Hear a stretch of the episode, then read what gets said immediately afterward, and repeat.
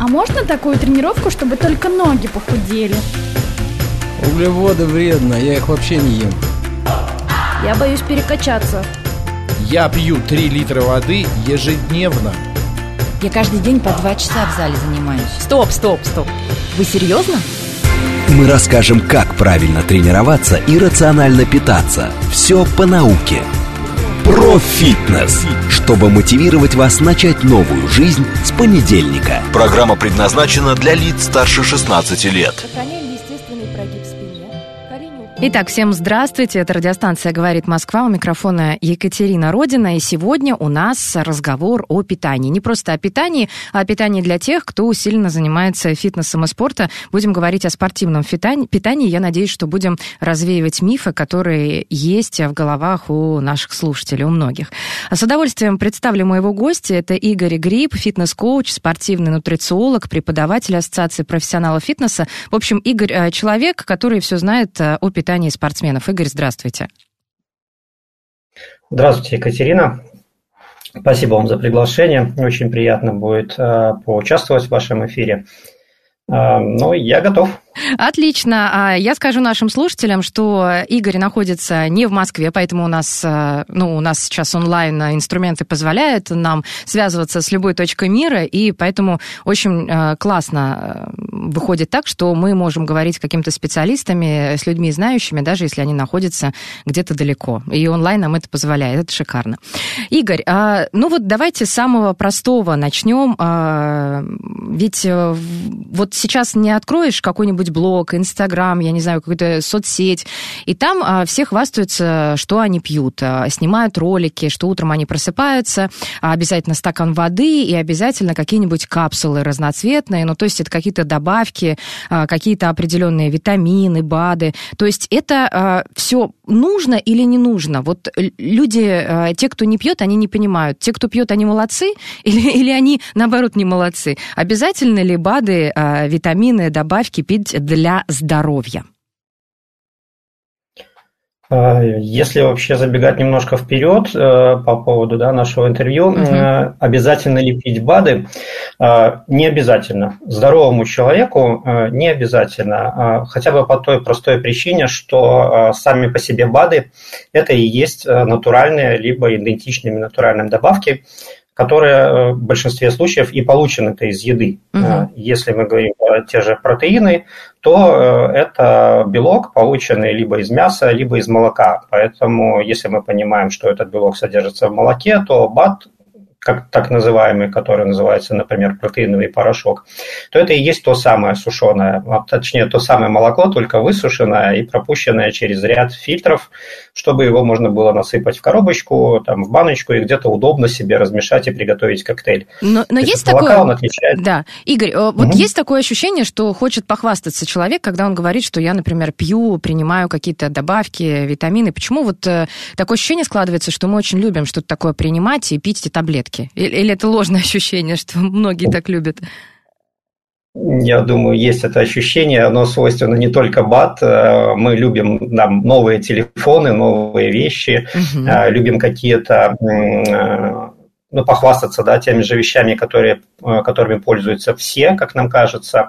Здесь иногда срабатывает этот элемент э, рекламного какого-то посыла воздействия на нас э, средств массовой информации, и нам создается ощущение, что все принимают, а как это я не принимаю. Это вот одна такая история. Мгм. А вторая история, почему нам хочется принимать, она идет с древнейших времен, что называется. Человек, первое, что, на что он мог обратить внимание, это на свою еду.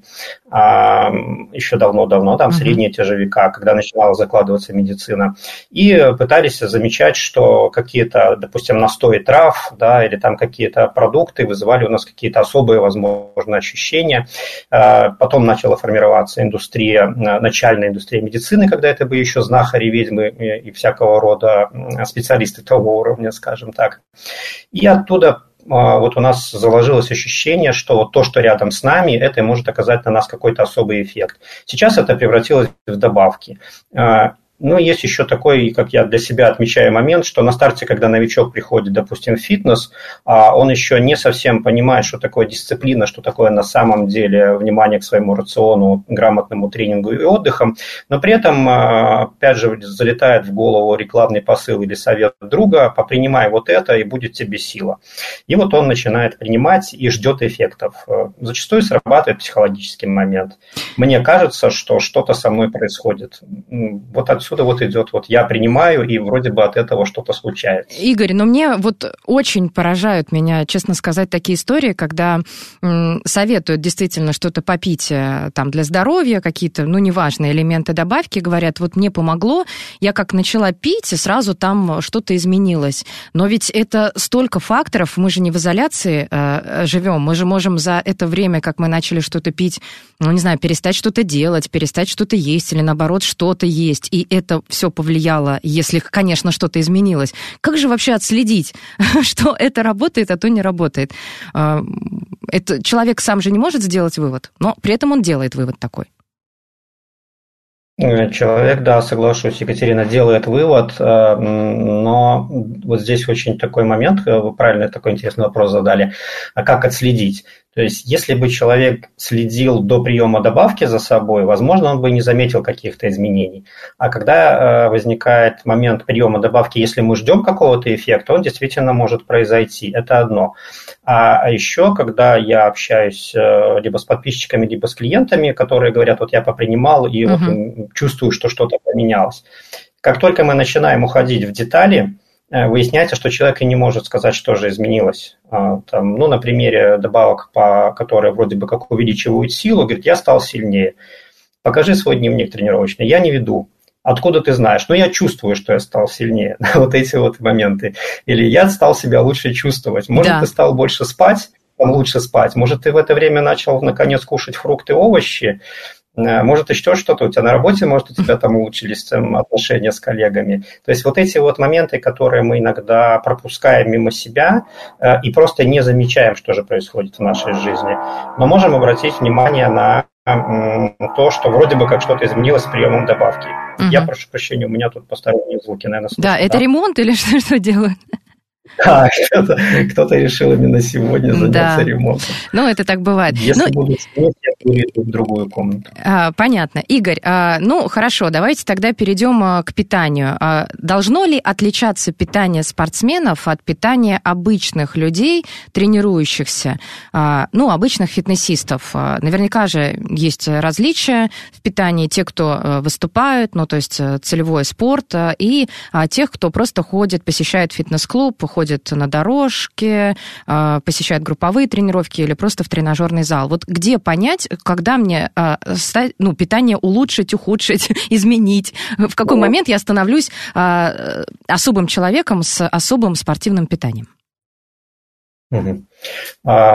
Если мы говорим о спортсменах, это о людях, которые участвуют в каких-то соревнованиях, э, в любительских, да, либо профи, полупрофессиональных, э, то у них, как правило, отличие от обычного фитнесмена, который тренируется в свое удовольствие там 3-4 раза в неделю, как раз-таки в том, чтобы поддержать свою тренировочную активность э, на уровне, который позволит ему, например, участвовать в соревнованиях, либо даже если не участвует, но он вот очень сильно увлечен спортом, поддержать вот именно уровень тренировок и, и качество жизни вне тренировок. То есть важно чувствовать себя активным, отдохнувшим в обычной жизни, чтобы тренировки нас, скажем так, не выдергивали из э, социального какого-то еще окружения. Чтобы не было такого, я только тренируюсь и, и дома лежу, потом отдыхаю, потому что ничего не могу сделать. Поэтому ключевое отличие у спортсменов от фитнесменов – это в первую очередь сама по себе нагрузка, и под это она уже подстраивает наше обязательство э, следить за тем, чтобы мы кушали, обеспечивали свой организм энергией, строительными материалами и материалом для восстановления. И э, режим отдыха. Э, я хоть и нутрициолог, да, специалист по питанию, но мы всегда достаточно, ну, точнее, мы достаточно часто разговариваем именно о режиме отдыха. Люди это могут не учитывать. Угу. Это между тренировками, сон, том числе, и питание обычной едой. Э, строим рацион мы всегда на обычной еде, что для фитнесменов, что для спортсменов. Но для спортсменов, конечно, потребности выше, и приходится этот момент учитывать, соответственно, рацион у них будет э, более калорийный, если говорить так вот уже более детально. По факту это может быть больше еды, больше внимания именно к времени приема пищи. То есть, если фитнесмен может жить в своем привычном ритме, ему хватит для своих нужд, в том числе и спортивных, то спортсмену, кроме всего прочего, важно еще учитывать время приема пищи, потому что у него повышенная тренировочная нагрузка, ему нужно успеть восстановиться, и, соответственно, ему важно понять, э, за какое время до тренировки принимать э, полноценный прием пищи, как питаться после тренировки, а если у него есть еще соревнования, то еще какие-то дополнительные приемы пищи в день самих соревнований вводятся, чтобы поддержать его активность. Но ведь э, часто люди, вот мне нравятся фитнесмены, да, переоценивают свою физическую активность, говорят, что я поднимаю тяжелые веса, я хожу там 2-3 раза в неделю на тренировки, а значит, э, я могу больше есть. А потом обычно женщины приходят и говорят, почему я хожу в фитнес-клуб, а у меня ничего лишнее не уходит, как ей кажется, что у нее есть лишнее. Ну, то есть тут же нужен какой-то объективный взгляд на траты и на поступление энергии в организм. Да, да, совершенно верно. Э, именно как раз-таки вот этот объективный взгляд на себя и понимание, что есть баланс. А, то, что я хожу в тренажерный зал или там бегаю по дорожке или там по улице бегаю, говорит о том, что я потребляю больше энергии, мне надо больше. Но вопрос в том, насколько больше условно говоря, если в банку вмещается 1 литр воды, если мы попробуем налить туда 2, то лишнее перейдется. Также и здесь, если я не бегаю, мне нужно одно количество энергии, и я кушаю, питаюсь именно под свои потребности, и мой вес, допустим, если мне это нужно, стоит на месте. Если я начинаю бегать, мне надо немножко больше кушать, но немножко больше именно, чтобы закрыть вот потребности, которые возникли в результате новой нагрузки. Но если э, возникает иногда история, когда люди не, сами не могут разобраться, не понимая да, детали угу. рациона питания и не готовы обратиться к специалисту, то часто бывает, вот как вы отметили, да, я больше ем. А я тренируюсь, я бегаю, у меня аппетит э, становится лучше, да, я начинаю есть действительно больше, и иногда порой это больше, чем э, надо под текущие потребности. И тогда, несмотря на походы в тренажерный зал с целью скорректировать фигуру, допустим, уменьшить вес, либо уменьшить жировые отложения, можно как раз-таки продолжить их наедать. Поэтому очень важно понимать, сколько нам нужно нашему телу, сколько мы нашему телу даем. Угу. Потому что все, что лишнее, все останется с нами. А, е- а есть еще и другая крайность. Я заметила, просто вот э, у меня клиенты тоже веду уроки, правда, групповые, но вот женщины в основном, мне кажется, а, переоценивают физическую активность, а некоторые мужчины, а, наоборот, хотят набрать мышечную массу, но при этом, а, допустим, ну, по, моим наблюдениям, едят не столько, сколько нужно. Потому что для того, чтобы обеспечить э, все траты, которые вот описывает, допустим, человек, мне клиент, то, то есть нужно есть и белка побольше, больше, а, но при этом даже сталкивалась, что а, некоторые не понимают, что 100 граммов э, курицы – это не 100 граммов белка. Ну, то есть это иное, совсем по-другому нужно считать. Ну, то есть бывают и крайности в одну сторону, и крайности в другую сторону. И если человек этого не понимает, то, конечно, э, нужна помощь специалиста. В данном случае нутрициолог поможет, да, специалист по питанию, который может выстроить какое-то понимание в голове у человека, что и как есть.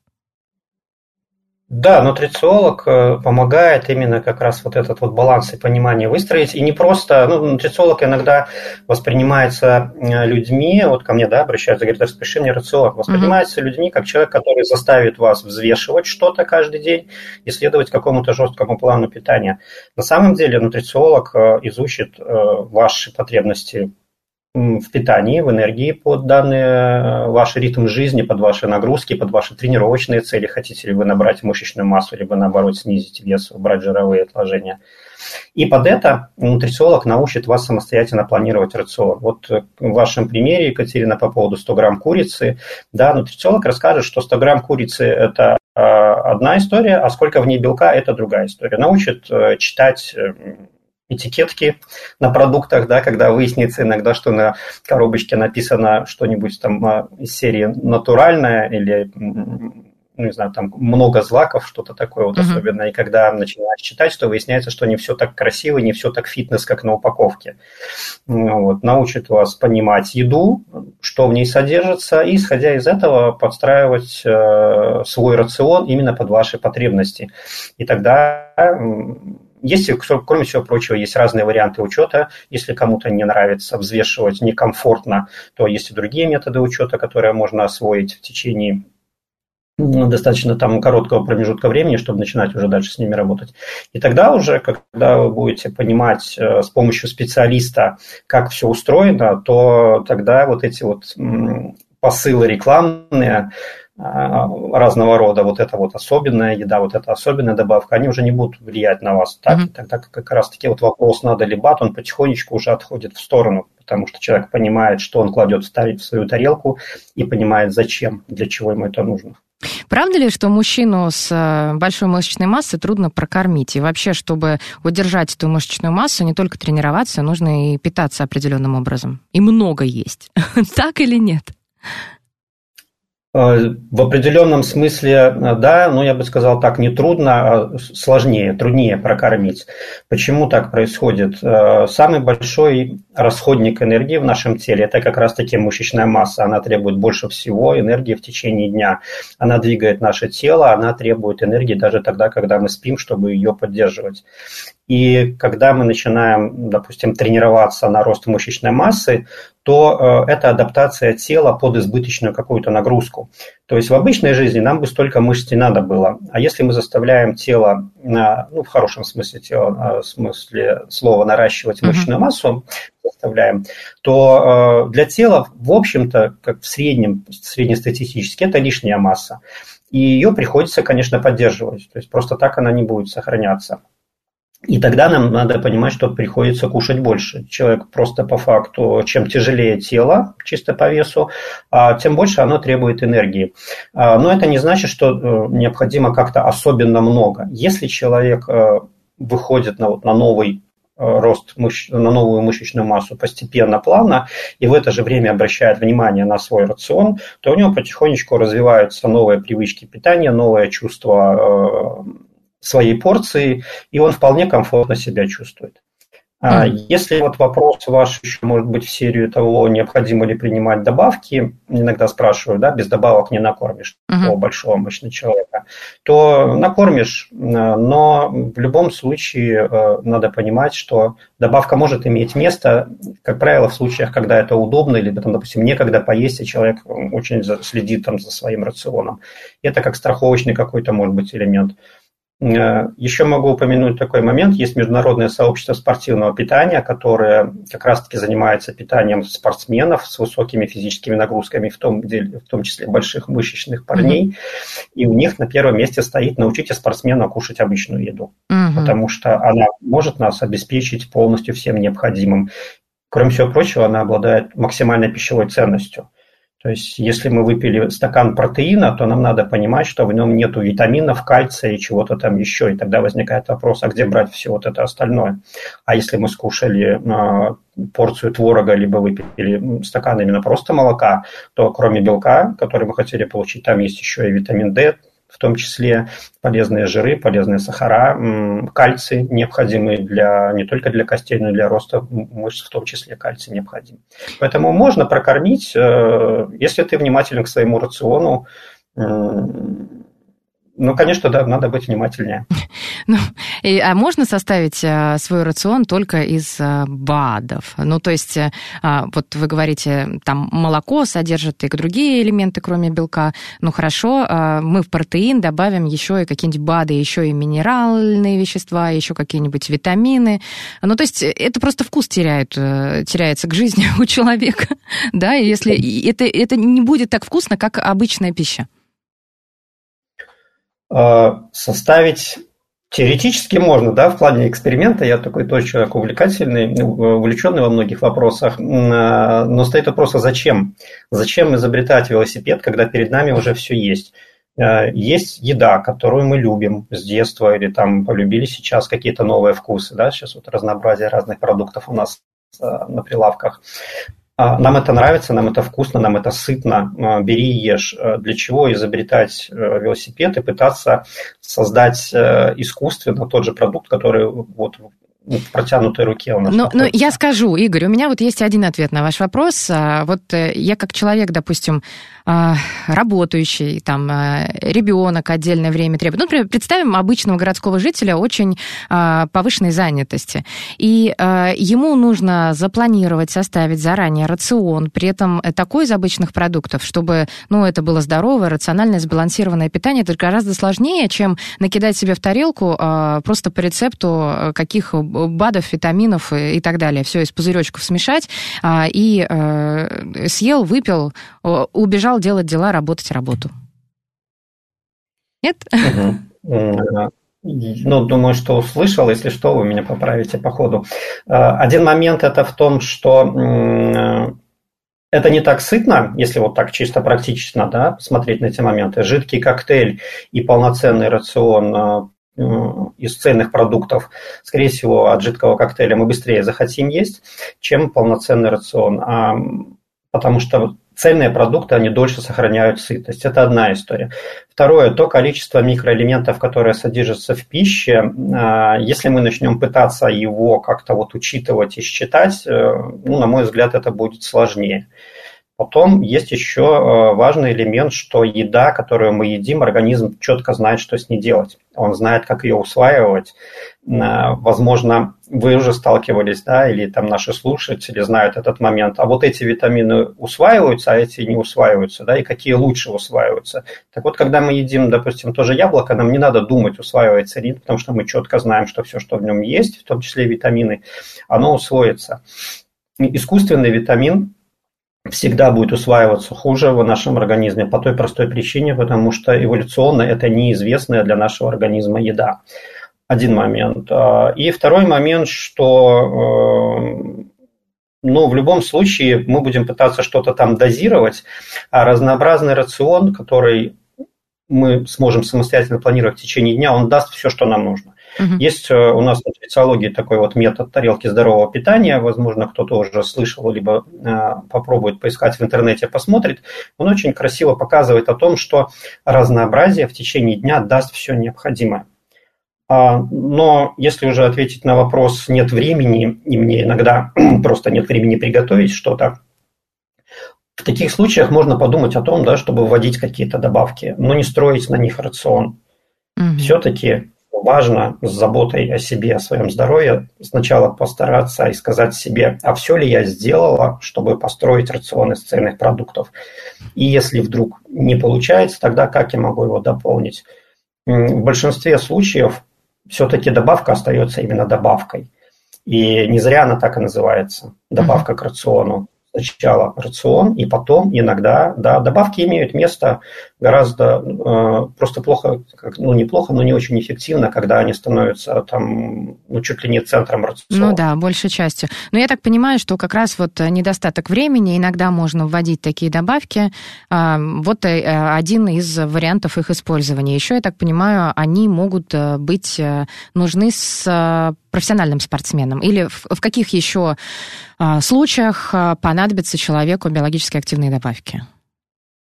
А, биологически активные добавки в большинстве случаев наиболее таким весомым фактором это какие-то нарушения здоровья все-таки. Mm. То есть э, у человека могут быть нарушения обмена веществ, и у него в принципе не усваивается какой-то элемент, ну тот же белок, либо какие-то витамины.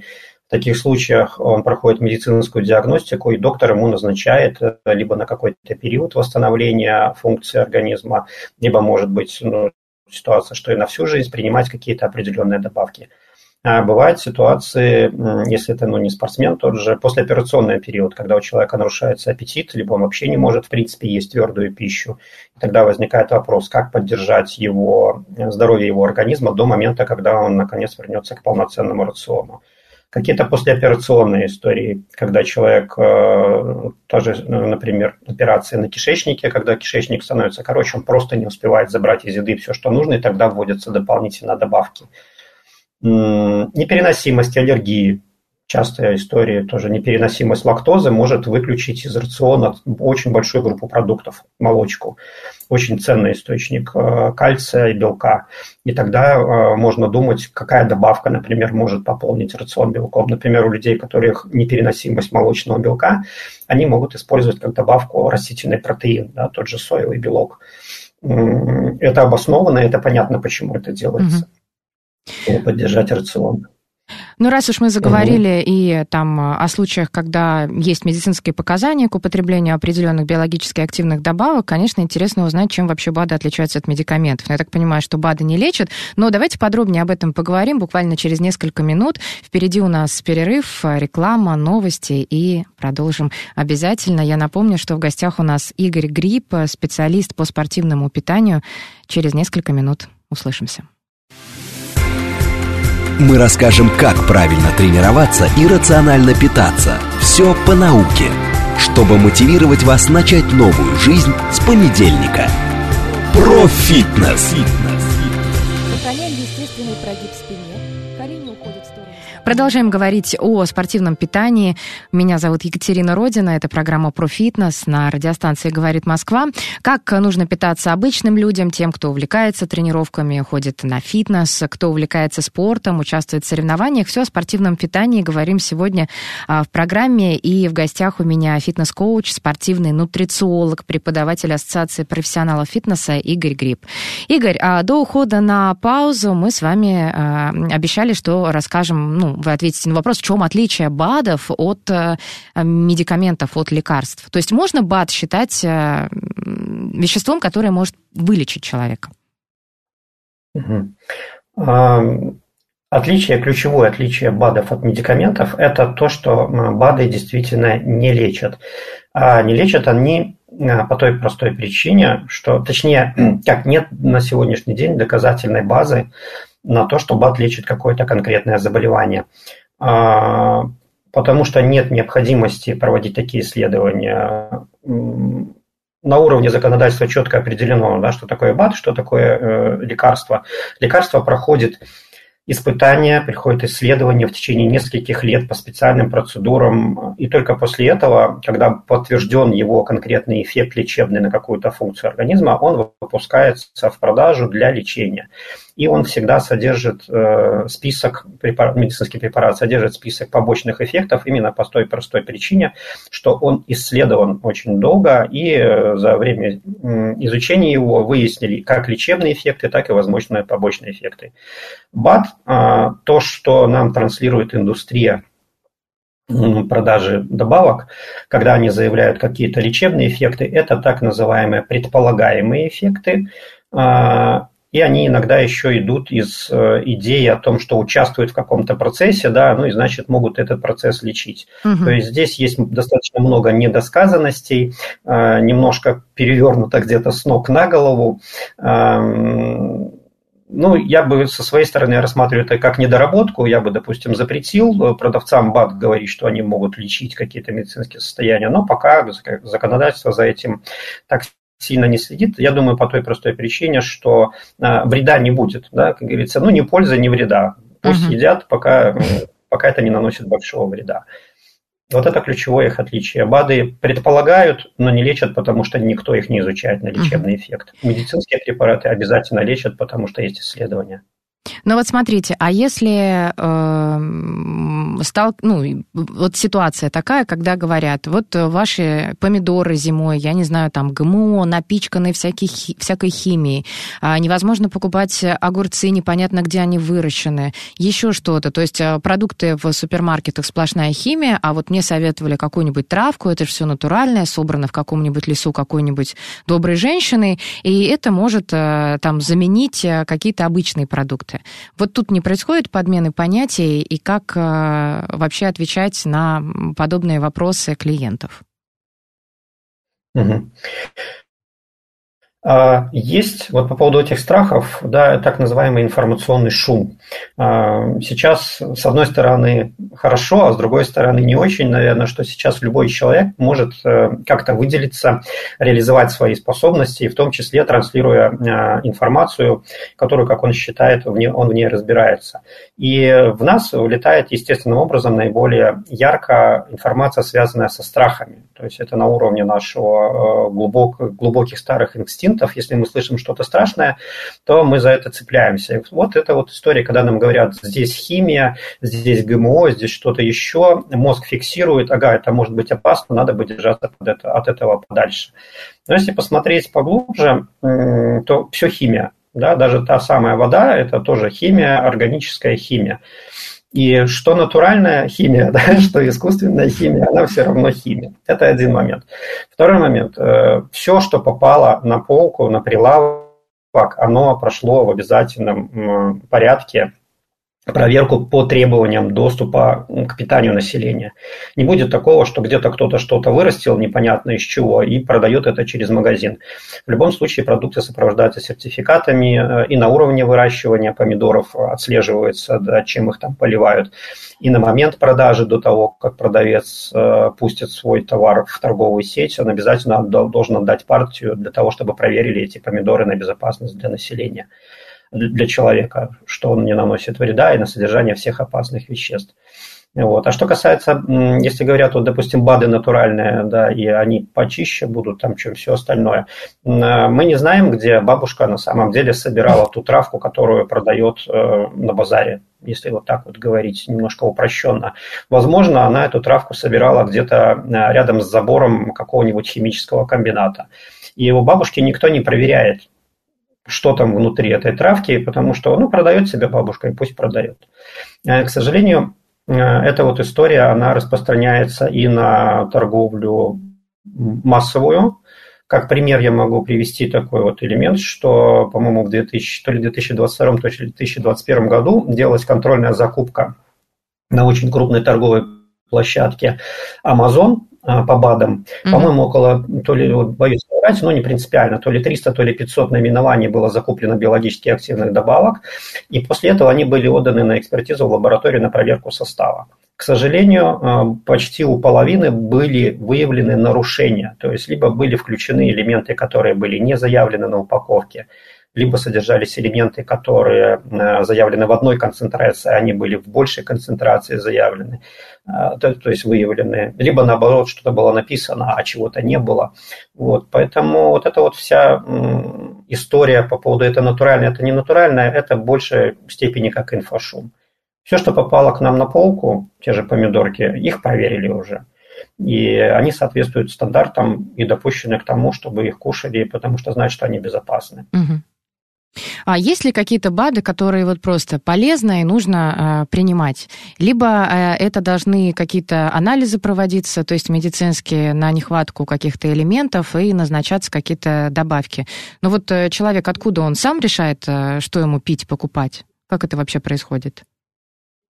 Ну, в большинстве случаев мы решаем сами, исходя опять же вот из того, что нету жестких каких-то законодательных норм что человеку по рецептам да, выдавать БАДы. То есть, э, например, почему БАДы не выдают по рецептам? Потому что э, медик не может назначить БАД по рецепту, ну, грамотный медик, да, я не, не отсекаю человеческий фактор.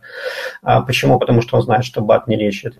А, и, э, собственно, почему не по рецепту? Потому что исследований нет, поэтому и рецепта быть на это не может. Угу.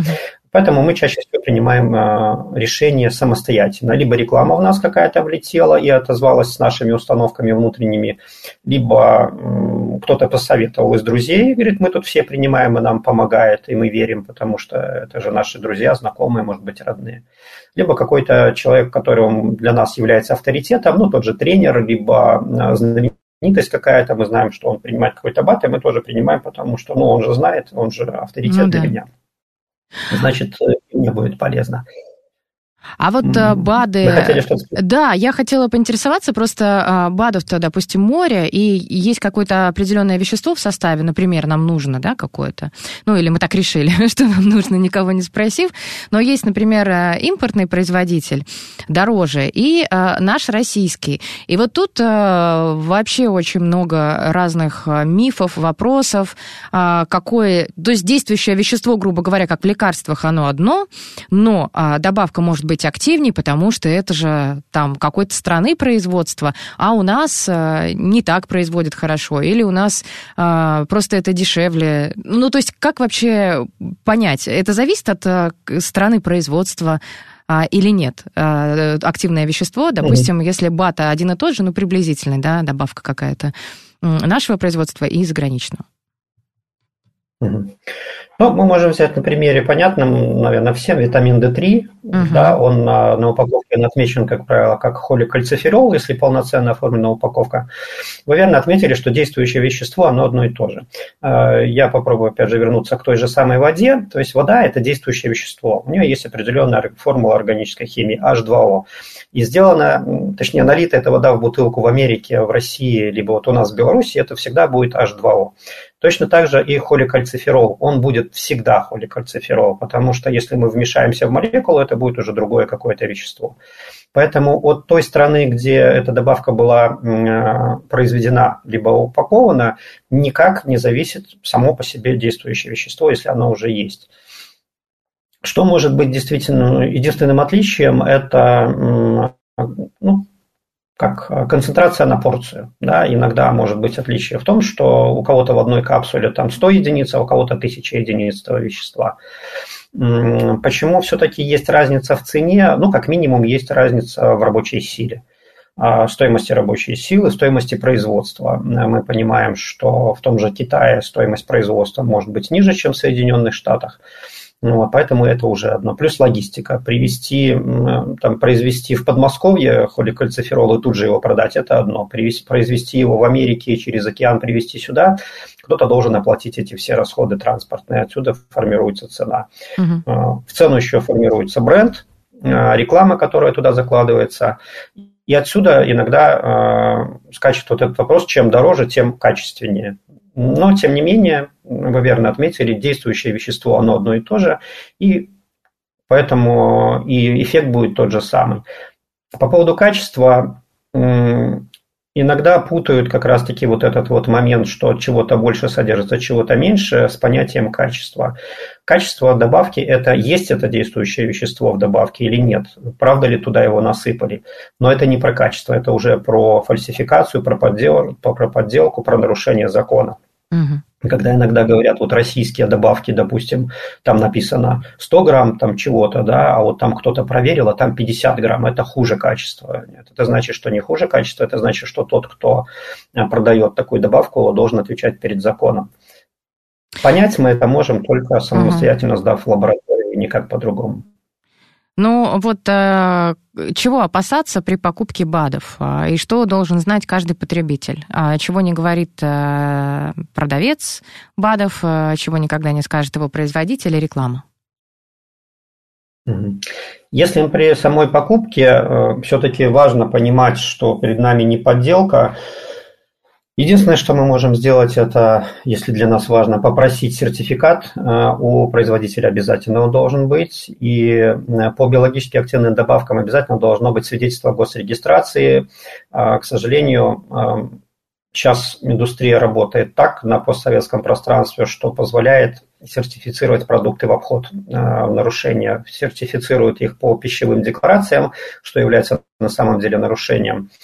А, вот, поэтому это вот такой вот момент, то, что вы можете спросить. Что касается э, принятия решения, принимать ли БАТ, то здесь о чем умалчивает индустрия? Она умалчивает о рисках. Они рассказывают о том, какие, возможно, могут быть предполагаемые эффекты, но не говорят о том, какие могут быть риски. А риски действительно возможны. Э, в силу того, что хотя бы концентрация более высокая, например, тот же витамин С, мы его получаем немножко из яблока, да, допустим, в течение дня из лука или еще откуда-то, то когда мы принимаем сразу большую порцию витамина С, тоже там тысячу миллиграмм, он может быть э, уже опасным для организма, ну, я не пугаю, но так, так оно и есть. То есть он уже становится не антиоксидантом, а начинает работать немножко в другую сторону. И частые приемы высоких дозировок витамина С могут быть опасны. Тот же витамин D3 в дозировке выше 1000 мг, самостоятельный прием, регулярный, тоже может нести риски, ну, как минимум, отложения кальция на, в тонких сосудах. То есть э, кальцификация э, мелких сосудов, возможно. Э, как пример, витамин, что еще цинк, да, частый да, прием цинка да. может да, вызывать накопление цинка, и цинк может становиться токсичным. Вот индустрия БАДов, она молчит о рисках, а они есть. Они есть хотя бы потому, что, к сожалению, без рецептов э, люди иногда принимают бесконтрольно. Чем больше, тем больше пользы. Угу. Но на самом деле это не так. И ну, еще один момент упомяну. А, особенно будьте внимательны к БАДам, которые содержат очень много компонентов опять же, продавец или там бренд будет говорить, у нас э, самые крутые БАДы, у нас 20-30 компонентов в одной капсуле, э, мы не можем предположить, как это все подействует на нас одновременно. Самый простой пример. Э, селедка отдельно вкусная, молоко отдельно вкусное. Селедка с молоком вместе могут оказать неприятные действия да, на нашу пищеварительную систему. И когда в организме смешивается сразу 15 каких-то непонятных компонентов, а мы никогда так не делали, здесь возможно все. И проявление каких-то реакций э, ну, на уровне пищеварения, аллергия, могут быть и анафилактические шоки. Я могу привести такой пример, что есть статистика, у нас ее нету в Америке, она есть.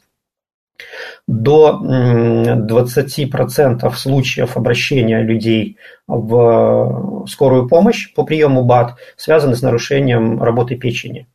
То есть печень прокачивает вот это вот все, что кажется безопасным и о чем молчит индустрия БАДов. Ни в коем случае не пугаю, да, все может иметь место в нашем рационе в разумном а, порядке, но важно понимать, что это добавка это какая-то маленькая часть рациона, может быть, иногда. И тогда это безопасно будет для организма. Угу. Ну, у нас совсем а, немного времени осталось до завершения. Игорь, вот а если простой вопрос, вот, да, человек, посещающий фитнес-клуб, он хочет просто а, увеличить, а, допустим, объемы потребляемого белка, но пока понимает, что, может быть, э, протеин добавить, ну, э, хотя бы немного, хотя бы часть э, истории такой каждодневной, может быть, через день. Вот он заходит в какую-то лавочку спортивного питания, и там видит разные виды протеина, их очень много. Вот он должен в этом разбираться, покупать любой или чем они отличаются друг от друга. Вот э, человек, который не профессиональный спортсмен, просто захотел, я не знаю, протеиновый батончик, протеиновый коктейль на перекус э, сегодня э, выпить, съесть, но не понимает, в чем отличие. Причем там такие разные описания. Вот как помочь этому человеку, есть ли какие-то просто элементарные советы для обычного потребителя? Ну, батончики, я думаю, с ними немножко попроще, да, то есть это какой-то маленький перекус небольшой порции протеина, он э, сильно-то норму белка нам в рационе не добавит. Э, давайте тогда посмотрим именно на протеиновый да. порошок. А, держите в голове, что пусть это будет молочный белок, неважно, молочный, соевый, не суть. То есть молочный белок, откуда он получен? Он получен из молока. Соответственно, в всех банках содержится именно, упрощенно говоря, сушеное молоко, которое прогнали через фильтры, убрали из него сопутствующие какие-то вещества, ну, например, те же там лишние жиры, лишние сахара, и постарались составить только молочный белок. Соответственно, вот перед нами стоит там 20 банок от 100 э, рублей до 10 тысяч, там, условно говоря, за банк, и во всех них одно и то же действующее вещество. Э, дальше мы можем опираться на свои какие-то предпочтения по брендам. Все равно, да, мы изучаем бренды, читаем, друзья что-то советуют. Из этих 10 банок, например, мы отсеяли 5 брендам, которым мы доверяем. Дальше мы смотрим на концентрацию. То есть, допустим, если у этого бренда а, там, на 100 грамм 80 грамм белка, а у этого на 100 грамм 50 грамм белка, мы понимаем, что нам уже придется увеличивать порцию. Может быть, там дешевле, но расход будет выше. То есть, по большому счету, можно просто пересчитать стоимость одного грамма а, белка в порции если уже хочется так вот углубиться в ситуацию. И дальше, если вот я как действую, да, я выбираю самый дешевый из того, чему я верю. Потому что, как вот вы уже верно отмечали, Екатерина, действующее вещество одинаковое, это все тот же протеин, независимо, что бы нам говорили, что, на что там давят, да, там рост, там безумный какой-то рост мышечной массы, какое-то супер восстановление. Просто держите в голове, если от стакана молока у вас не вызывает, э, не возникает какой-то взрывной рост мышечной массы, то и от стакана сушеного молока взрывного роста мышечной массы не будет. Ну, а изолят, не изолят, а различные, вот соевые, реально молочные, а тут же тоже можно запутаться? Или вообще не, не а. смотреть на это описание, а не обращать внимания? А, если говорить про изолят, не изолят, э, это больше вот изолят концентрат самая, да, первая такая форма э, чистки высокая, изолят самая-самая высокая. То есть, если туда глубже посмотреть, то у изолята по сравнению с концентратом там может быть на 1 грамм жиров меньше. То есть, на общую калорийность это не влияет. Или там на 2 грамма белка в порции больше. То есть, что такое 2 грамма белка в порции в течение дня, э, не критично. Но стоимость изолята при этом будет на 60-70% выше, чем у концентрата. Ничего себе. А, изолят, да, может быть, изолят может быть интересен как раз-таки вот тем людям, кто э, чувствителен к той же лактозе, да, то есть там уже в изоляте меньше лактозы. А, но это вот только туда. То есть каких-то специальных эффектов именно от белка все равно не будет. Просто это более высокая степень очистки, за это приходится платить. Но более высокая на бытовом уровне очень незначительная. Я говорю, грамм жиров, грамм лактозы плюс-минус туда. Если человек переносит молоко хорошо, всю молочку, и выбирает именно из молочных, из сывороточных протеинов или казеиновых, то концентрат оптимальная по стоимости, оптимальная по, э, по, состав, по концентрации белка на порцию, и его достаточно как норма белка. Опять же, важно помнить это дополнение. Если человеку там большому мышечному надо 200 грамм белка в сутки, но он принимает одну порцию там в 30 грамм, это все равно не делает э, весь рацион его. То есть mm-hmm. это какое-то дополнение. Растительные соевые, про которые вы сказали, mm. это случаи, когда есть непереносимость, допустим, молочки. Это очень хорошее дополнение по рациону. То есть мы понимаем, что здесь не будет уже никаких реакций на лактозу, потому что лактоза в соевом протеине не содержится. Mm. Но э, еще про вкус забыли, потому что вкусы могут быть, ну, да. э, они же добавляются, э, и при этом такие разные, и, и, и те, что нравятся, и те, что не нравятся, но все равно вкус вот этого протеина, он же перебивает даже иногда те вкусовые добавки, которые туда кладутся. Да, ну вот вы отметили, да, как э, девушка, да, больше относитесь к вкусу. Я вот как всеядный, я вкус на вкусы редко обращаю внимание, поэтому не упомянул. Да, обращайте внимание на вкус. Э, вкус э, выбирайте тот, который вам нравится. У меня была такая вот история, когда меня очень долго спрашивали, какой вкус лучше взять. Я говорю, ну мне шоколадный нравится, ну возьми шоколадный. Я мне через два дня звонит, говорит, такая гадость, говорит, зачем ты мне его посоветовал? С тех пор я вкусы не советую. Поэтому не спрашивайте у продавца, какой вкус, э, а определяйте то, к чему вы привыкли. Одни и те же вкусовые добавки используются в обычной еде, точно так же и в спортивных добавках. Поэтому то, что любите в обычной жизни, смотрите туда. Не всегда вам может сходу понравиться, поэкспериментируйте, подберите то, что вам больше по вкусу подходит. И не обязательно ну, брать... Угу. Да, не обязательно брать самое дорогое, что стоит на полке. Не обязательно. Даже вот как бы, если вы увидели что-то самое дорогое, сразу вот, э, ну, вам понравился, например, бренд, э, говорите, а что еще у этого бренда есть линейки, в этой линейке продуктов, да, если говорить про протеины, да, и выбирайте э, самый дешевый, скажем так. Ну, обращайте, конечно, внимание на концентрацию, вот, но цена не является показателем угу. никак потому что она складывается экономически и плюс, плюс рекламные расходы. Не показатель качества, а показатель просто заложенных в него затрат. Игорь, ну и напоследок, а, какие советы можно дать тем, кто нас слушал? А, наверное, еще раз нужно сказать, что сбалансированное рациональное питание, и э, можно обойтись без БАДов, без всяких добавок, протеинов и так далее, но они могут э, какими-то помощниками да, быть в каких-то исключительных ситуациях в жизненных, когда нужно перекусить, что-то добавить в рацион. Ну вот пару советов, Игорь, еще, и тогда будем завершаться. Э, да, все верно. Э, основа – это рацион. Э, основа рацион не просто потому, что нутрициологи на этом зарабатывают, да, а основа – это потому, что нутрициологи заботятся о нашем с вами здоровье. Потому что все БАДы, они идут оттуда. По определению БАД – это добавка натуральных либо идентичная натуральная, поэтому это все из еды, только упаковано в таблеточки, в коробочки, там, в баночки, в капсулы. Вот, поэтому все равно все строится из рациона. Опять же, э, еда привычна нашему организму. Еда – это вкусно, еда – это насыщение, это полноценный рацион, и это полное усвоение, да, не надо заморачиваться о том, усвоится, не усвоится. А БАДы действительно имеют место в нашем рационе по состоянию здоровья, то, что мы упоминали уже. Uh-huh когда действительно у человека есть какие-то нарушения по здоровью, и он, в принципе, либо не может есть в данный момент какую-то часть пищи, либо у него какая-то аллергия, либо послеоперационные периоды, и тогда БАД э, уместная часть в рационе. Но в случае со здоровьем не сами себе не выбирайте БАД, посоветуйтесь со своим лечащим врачом. Иногда нутрициолог может дать какие-то рекомендации, э, если он увидит, что нужен доктор, он скажет тогда, э, чтобы вы обратились к доктору, не будет самостоятельно назначать вам какие-то добавки. Только в паре с доктором будет работать. Угу. И, конечно же, это удобство. Никто не отнимает историю. Технологии не стоят на месте. Мы разрабатываем какие-то новые эм, полезные для нас вещи, в том числе и в еде, это может быть удобно. Ритм жизни высокий, не всегда успеваешь где-то покушать, э, порой прямо неделя бывает такая, что загруженная, и тогда добавки могут выручать. Э, но помним, что мы сделали все возможное для начала, чтобы собрать свою тарелку полезную из еды, из вкусной и полезной. Да. И потом уже где-то дополнили бат. И при первой возможности возвращаемся снова уже к еде.